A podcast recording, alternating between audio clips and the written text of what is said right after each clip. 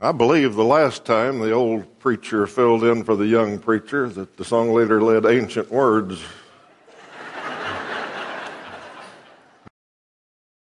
but we are looking at some ancient words today.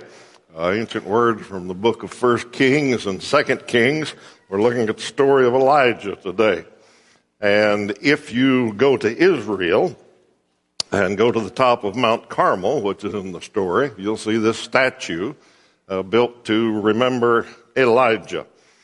Pictures the old prophet with a bloody knife raised over the uh, scene with his foot on the neck of a prophet of Baal. Quite a statue, quite a prophet. 1 Kings 17.1 introduces us to Elijah, and it simply says, Elijah the Tishbite said to Ahab. Uh, we don't know anything else about Elijah. No more background, nothing about his family. Uh, we don't even know where Tishbe was. Uh, we know where Gilead was, but we don't know his town. So uh, that's how it begins. How many of you know the story of Elijah? In, in general, not every detail, but pretty much. How many of you read it this week? I put the scriptures in the bulletin so you could prepare for this. All right, that's not 100%, so I've got to tell the story. Uh, let me tell you briefly about Elijah. And there's a lot of parts to his story, but we'll do it very, very quickly to see if we can get the basics of it. It begins with him confronting the Ahab. That's when we are introduced to him. Ahab was a king of the divided kingdom, the northern kingdom. He was the eighth king, uh, reigned for 22 years, and the Bible says of him, he did more evil than all before him. He was a bad king. He was a wicked king. On top of that, the Bible says he added to the misery by marrying Jezebel. Uh, Jezebel was from Sidon, a very idolatrous country. Her daddy was Ethbaal, the king of Sidon. Ethbaal means Baal lives. And so Eli- uh, Ahab married Jezebel. Uh, you don't know anybody named Jezebel these days because she was so wicked. I'm pretty sure Ethbaal was the last daddy to name a daughter Jezebel. Uh, that's how bad she was. Uh, she made Ahab worse. As bad as he was, once he married her, he began to worship her gods. He built a temple for Baal. He erected Asherah poles to the fertility goddess that uh, Jezebel was familiar with. And the Bible says after that, he did more to provoke the anger of the Lord than all before him. And to this king, Elijah appears, like I said, from nowhere. He just walks into the palace one day, evidently. And I'm sure that Ahab questioned him, uh, Who are you? What are you here for? And Elijah, I'm sure, answered, My name is Elijah. And that meant something. El, God, E, or the middle pronoun there about possession, my, and Yah, Jehovah. His name was, My God is Jehovah. So he told Ahab who he was, and then, for 17.1 says, Elijah the Tishbite said to Ahab, As the Lord, the God of Israel lives, before whom I stand, there shall be neither dew nor rain these years, except by my word. That seems like an amazing pronouncement, but all Elijah was doing was delivering the sentence. He was giving the news to Ahab that, all right, God's patience is worn out. He's going to keep his promise. He promised a long time ago this would happen. Deuteronomy chapter 11, verses 16 says, God said, if you turn aside and serve other gods and worship them, then the anger of the Lord will be kindled against you, and he will shut up the heavens so that there will be no rain. Uh, they depended on rain for their economy, for agriculture, and all that. And God said, You turn aside to other gods. And this will happen. Elijah was just delivering that message that the time had come. After he made his announcement, it tells us nothing about what Ahab said. I'm sure he didn't believe him. But then it says, The word of the Lord came to Elijah and told him to leave. You leave here, you go to Cherith a little town, and uh, you go outside that, and there's a brook there where you can find water, and I'll have the ravens bring you food. The Bible says, so he went to Cherith. Once in Cherith, he found the brook. He found that the ravens did bring him food, and he lived alone for we don't know how many months till the brook dried up. That happens in a drought when it stops raining completely. Uh, the brook dried up, and then the word of the Lord came to Elijah, and he said, Go to Zarephath. So I've got a widow there who will take care of you. And the Bible says, so he went to Zarephath. When he got to Zarephath, he found the widow, and he was hungry from his journey, and he told her, he said, Bring me some bread. And she basically said, You got to be kidding. She said, I'm out here getting some firewood. Uh, I've got a little bit of flour, and I've got a little bit of oil, just enough to make a loaf of bread for me and my boy, and we're going to eat that, and then we're going to die. We have nothing. And Elijah, I'm sure, told her, It'll be okay. Uh, my God is Jehovah. So she went in, did what she was told. The oil and the flour never ran out. There was always more after every time she cooked. During that stay, the son died, and Elisha raised him from the dead. He asked God if he had raised the son, and he did. Uh, up to that point, as far as we know, no one had ever been raised from the dead. Elijah had no precedent for this. Uh, but he asked God to do it, and God did. Oh, stayed there uh, uh, past three years for total time from the time he had spoken to Ahab. And after three and a half years or so, the word of the Lord finally came to Elijah again and said, Now go see Ahab. So Elijah went. When Ahab saw Elijah coming near him, he said, Is that you, you troubler of Israel? And Elijah said, I haven't caused trouble for Israel. You've caused the trouble for Israel. And then Elijah commanded Ahab. And you may wonder, why would a king obey commands? Well, the last time he talked to this guy, he shut the rain off for three years. He was probably paying attention. And Elijah said, I want you to get all the people of Israel, tell them to go to the top of Mount Carmel. Be sure to bring the 450 prophets of Baal that work for your wife, and bring the 400 prophets of uh, Asherah that work for your wife, and bring them all to the top of Mount Carmel. They appeared on the top of Mount Carmel, and Elijah first went to the people of Israel. And he said to them, How long will you waver between two opinions? You see, the people still kind of remember Jehovah, as wicked as all the kings had been, and all the different gods they were told to worship. They remembered Jehovah. But they tried to juggle that with what the society was telling them. The culture said Baal is God, Asherah is the goddess. And the people tried to keep all of that going at once, and Elijah said, How long can you waver between these two opinions? If the Lord is God, follow him. If Baal's God, follow him. It's fairly simple. And then he told them, he said, I'm the only one left. Uh, I'm outnumbered 850 to 1. But here's what we're going to do. We're going to have a contest and we're going to both build altars and we're both going to get a bull and we're going to sacrifice the bull, but we're not going to light the fire. We're going to ask our gods to. So you guys go first prophets of Baal, you ask your God to light the fire, and I'll ask Jehovah to light the fire.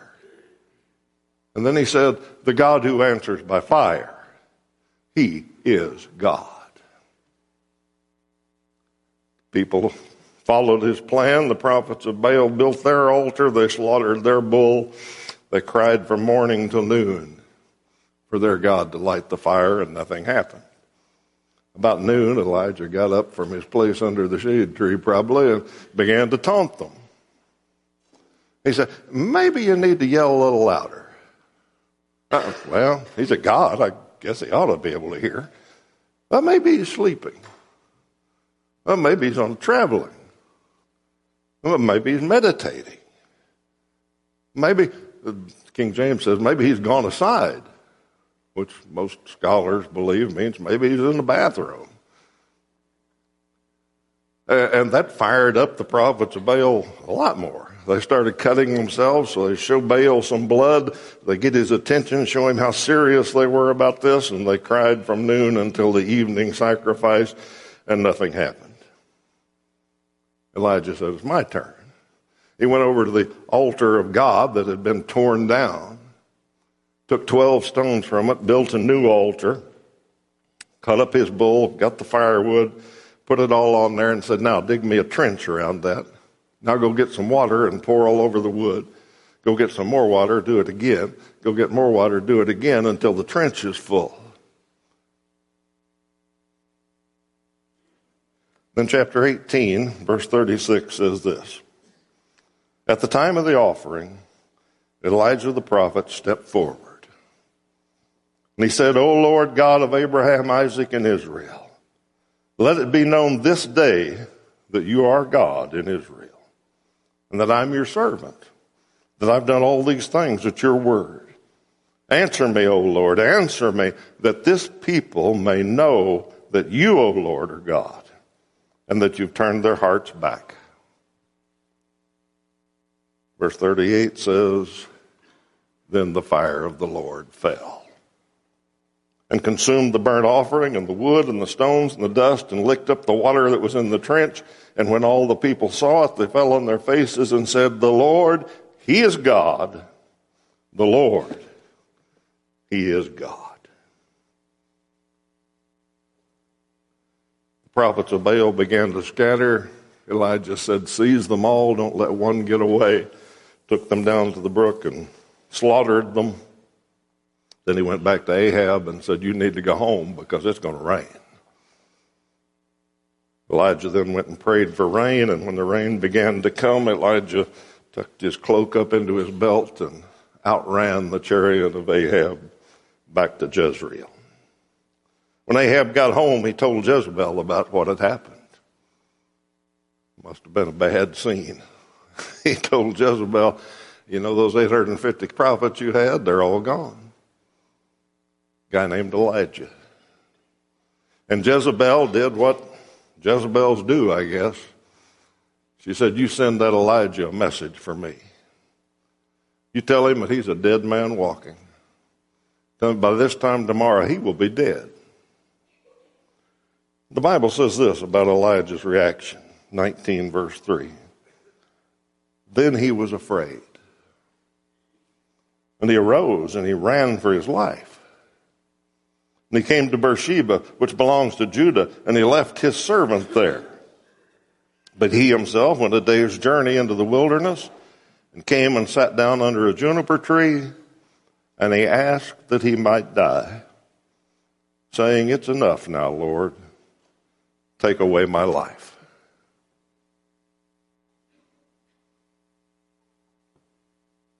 Then Elijah fell asleep, and when he awoke, an angel of the Lord was there with a cake for him to eat and cool water to drink. Elijah ate and drank and then fell asleep again, and the angel said, Eat again. Uh, you need some strength. You've got a journey ahead. He ate again, and when he was ready, the word of the Lord came to him and said to go to Sinai. Elijah traveled for 40 days to the mountain. And there, on Mount Sinai, in a cave on the mountain, quite possibly the same cave that Moses stayed in when he was on the mountain, God displayed his power.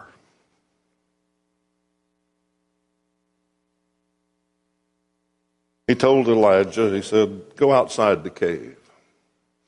And when Elijah was outside the cave, first a great wind came. And when I say great wind, it was breaking rocks into. It was a wind. And then an earthquake. God shook the mountain. He had shaken that mountain before, but he shook it again for Elijah. And then he sent a great fire, possibly the same kind of fire that was in the little bush, but this one covered the mountain. And when he was done with all those displays of his power, then the Bible says he spoke to Elijah in a still small voice. And the word of the Lord came to him You've got more to do. I want you to go anoint a new king. He'll take care of things with Ahab. I want you to meet Elisha. He's going to replace you. You've served well, but it's his time now. And as for you being the only one left, I have 7,000 in Israel who have not bowed their knees to Baal.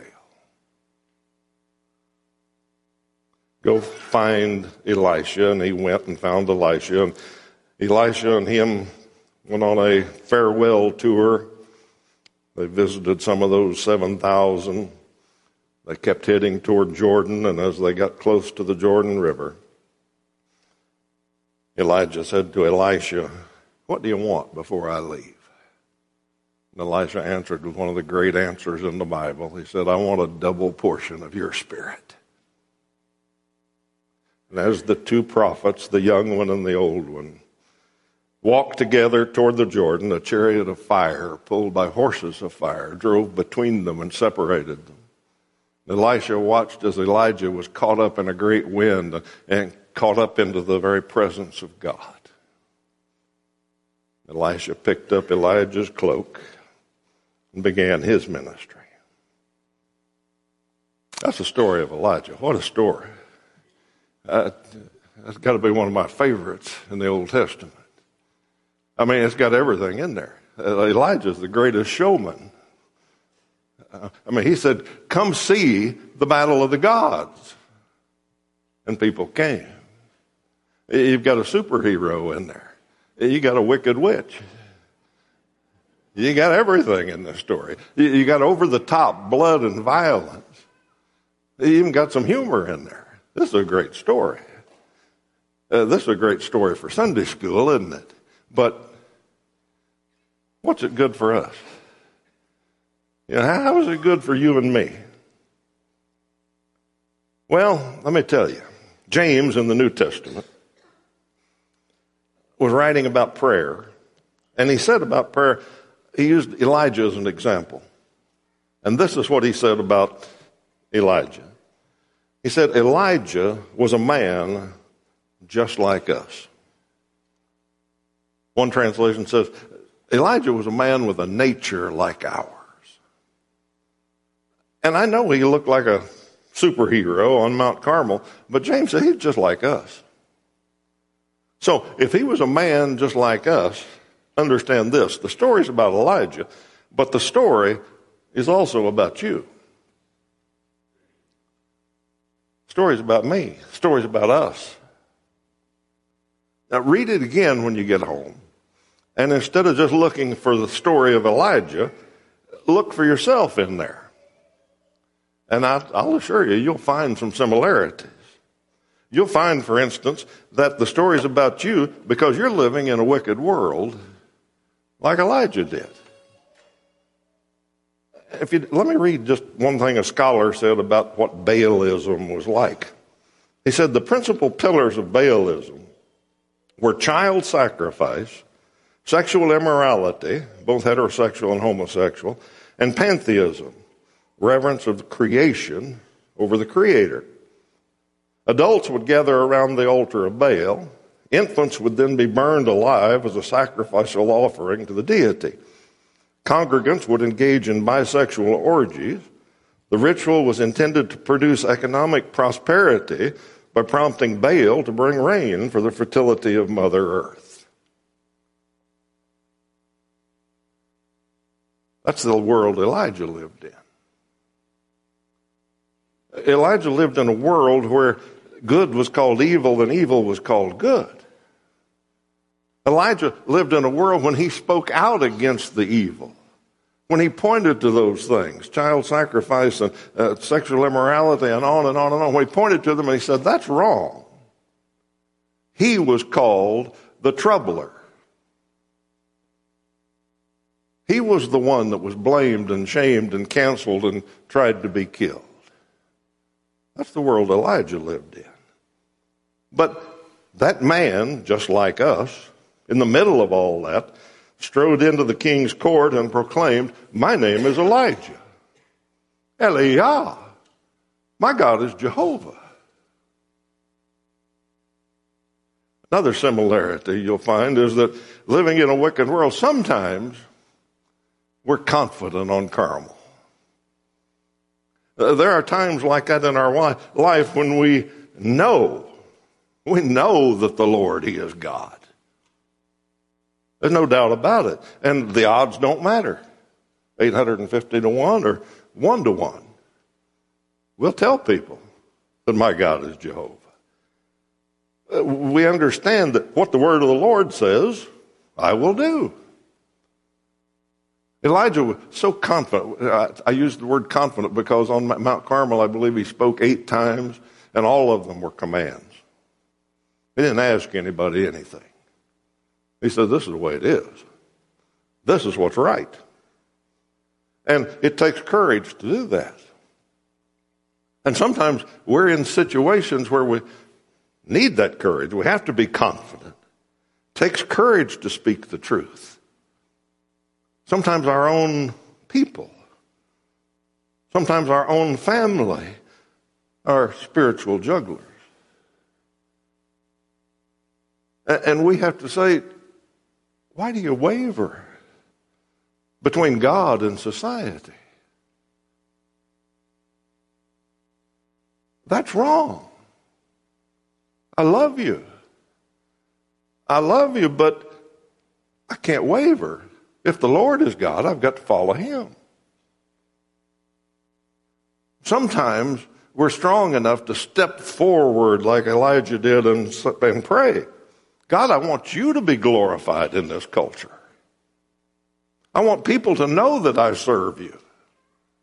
And I want you to turn the people's hearts back to you. That's what Elijah prayed. My name is Elijah. Eliah, my God is Jehovah. Sometimes we're strong enough to say that. But there's a similarity too. Sometimes we find ourselves cowering in a cave. We don't live on the mountaintop 24 7, 365. Sometimes we're under that tree. Sometimes we're in the cave. And you read the story of Elijah, it's hard to believe such a crash. I mean, one day on Mount Carmel, the next day, month in the cave. It's hard to understand unless you read it looking at our lives also, and you begin to understand how this happened. You see, Elijah was tired. Elijah was worn out. He had had the battle on the top of Mount Carmel. Then he slaughtered 850 prophets. Then he ran 18 miles to Jezreel. Had had all that physically. And on top of that was all the concern for the people and what was going on and whether they would listen or, or what. Emotionally, he had to be worn out too. On top of that was he was alone. It says he left his servant, he left his only companion and went off by himself.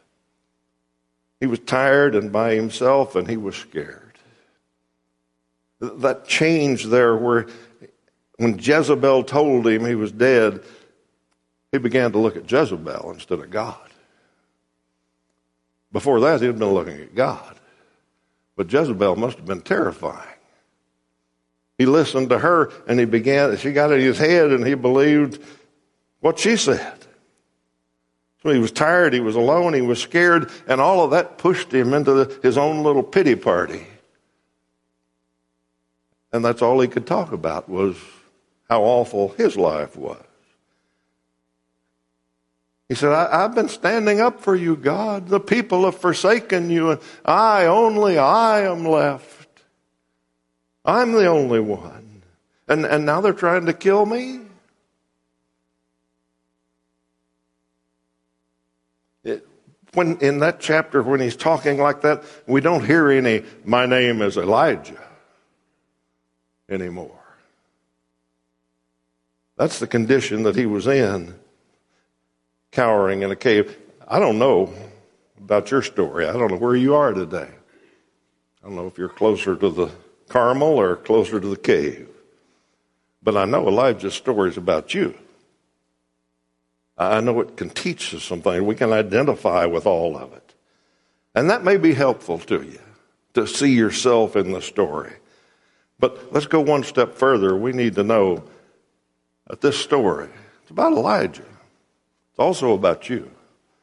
but it's really about God. That's what stories in the Bible are. They're God revealing himself. They're showing you how he deals with people. Lots of different stories, lots of different people, but the story is about God.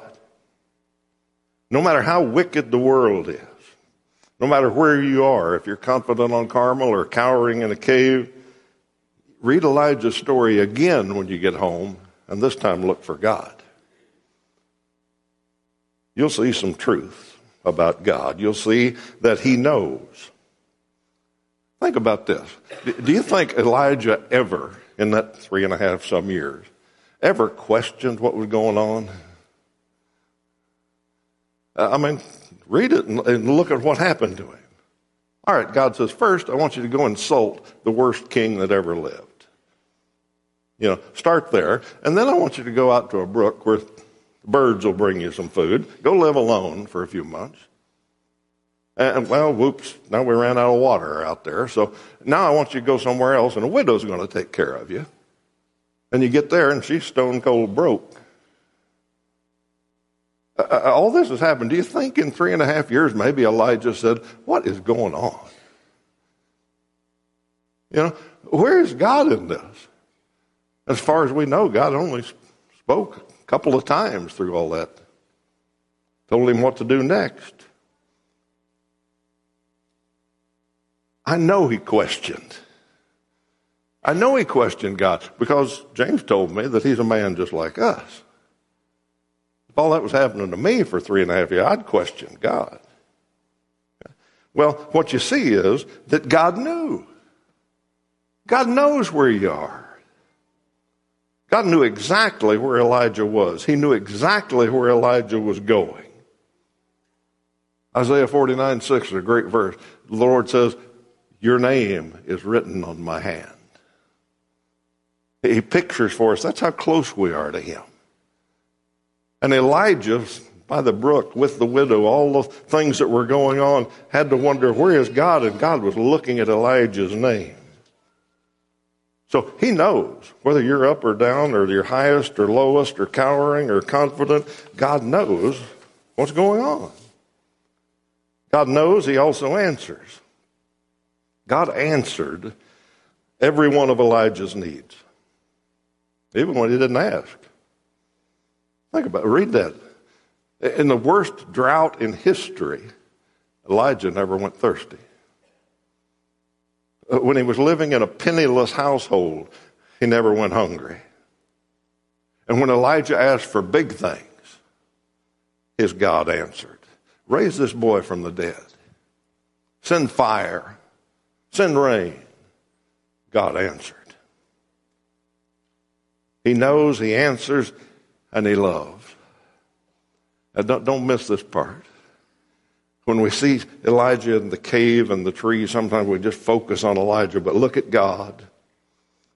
He knew Elijah. He loved Elijah. He understood where Elijah was. Notice how God dealt with him under the tree and in the cave. God allowed him a time of rest. He knew he needed rest. He knew he couldn't press on.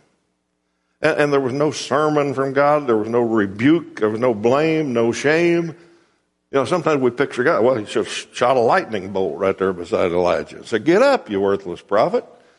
We got work to do. But that's not what God did.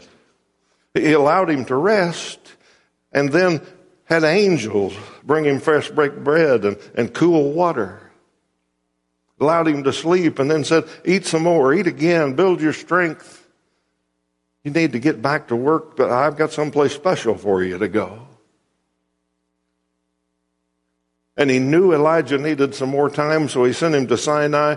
And can you imagine going into probably the very cave where Moses spent 40 days on the mountain? Realizing the history of that place. And God allowed that. He didn't say, snap out of it, son. You can't feel like this. My people don't get depressed. Get up and get busy. He simply asked, What are you doing here, Elijah? And Elijah wasn't quite there yet. He was still pitying himself. So he, he told God that. He said, I'm the only one left. I can't do this anymore.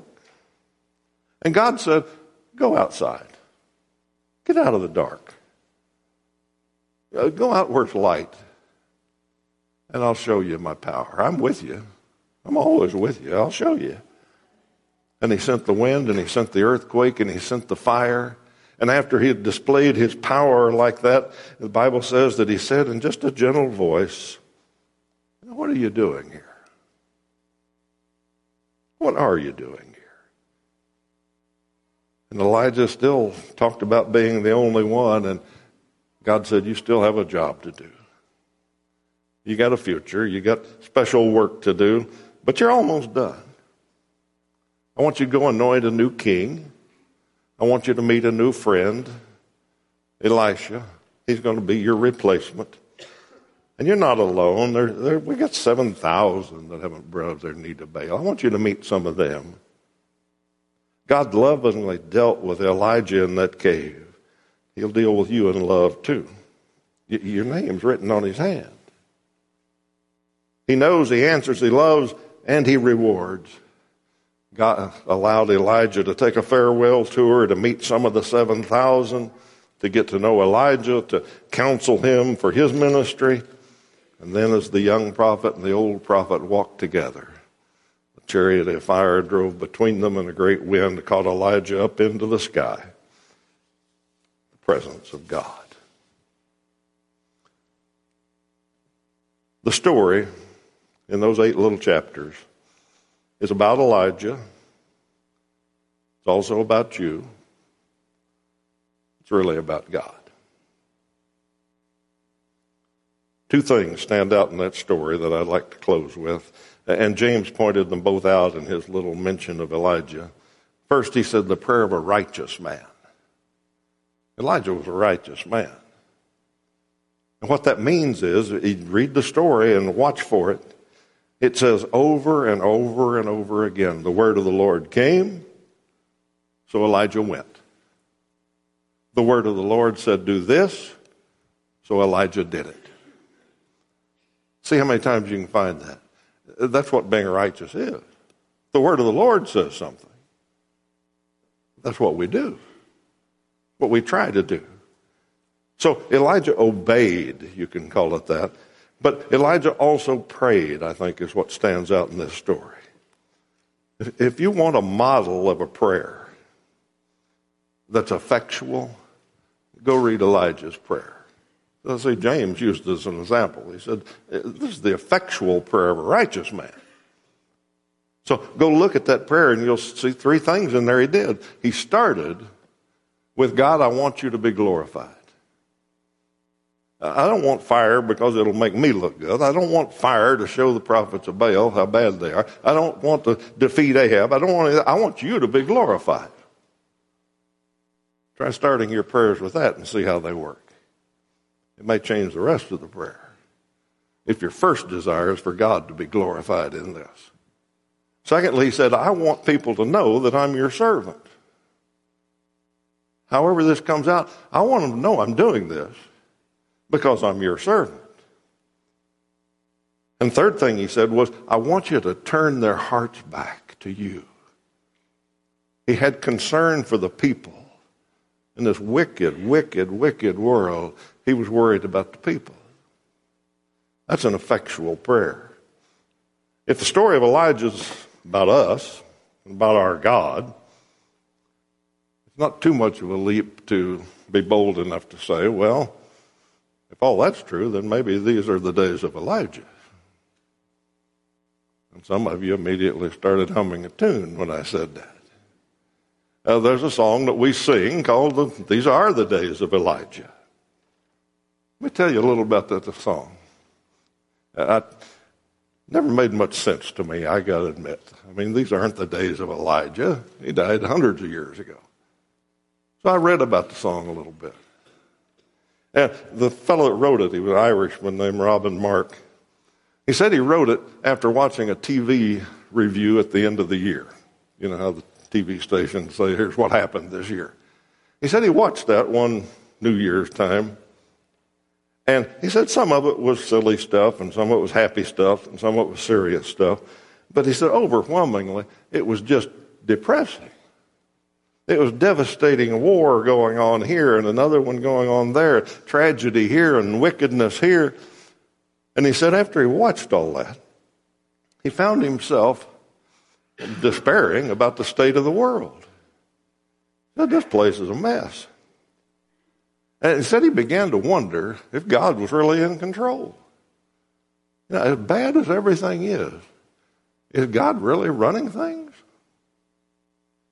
And he said, as he thought on those things, the more he thought about the Bible and other things, he began to remember Old Testament stories Elijah, Moses, David, Ezekiel.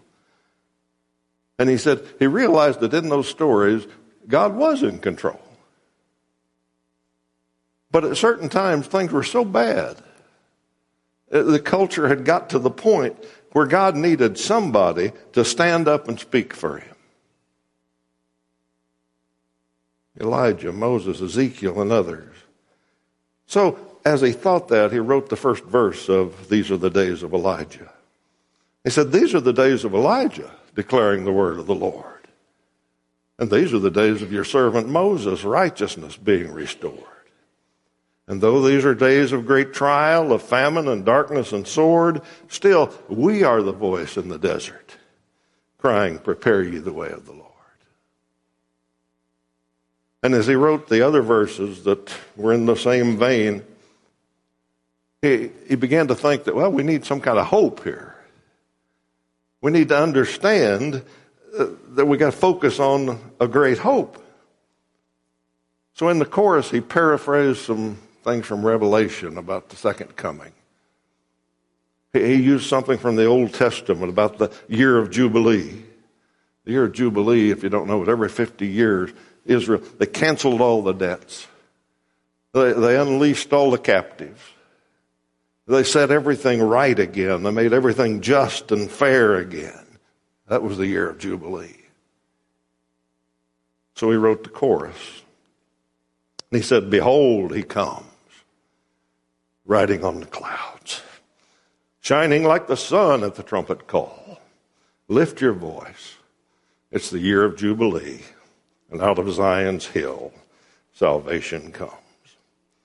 The song is not a traditional invitation song.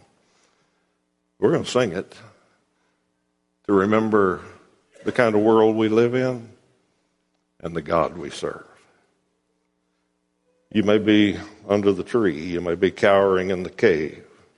You may need a year of Jubilee. If you do, our elders will be at the back and they'd love to talk to you about how to have, find that hope. Let's stand and sing this song.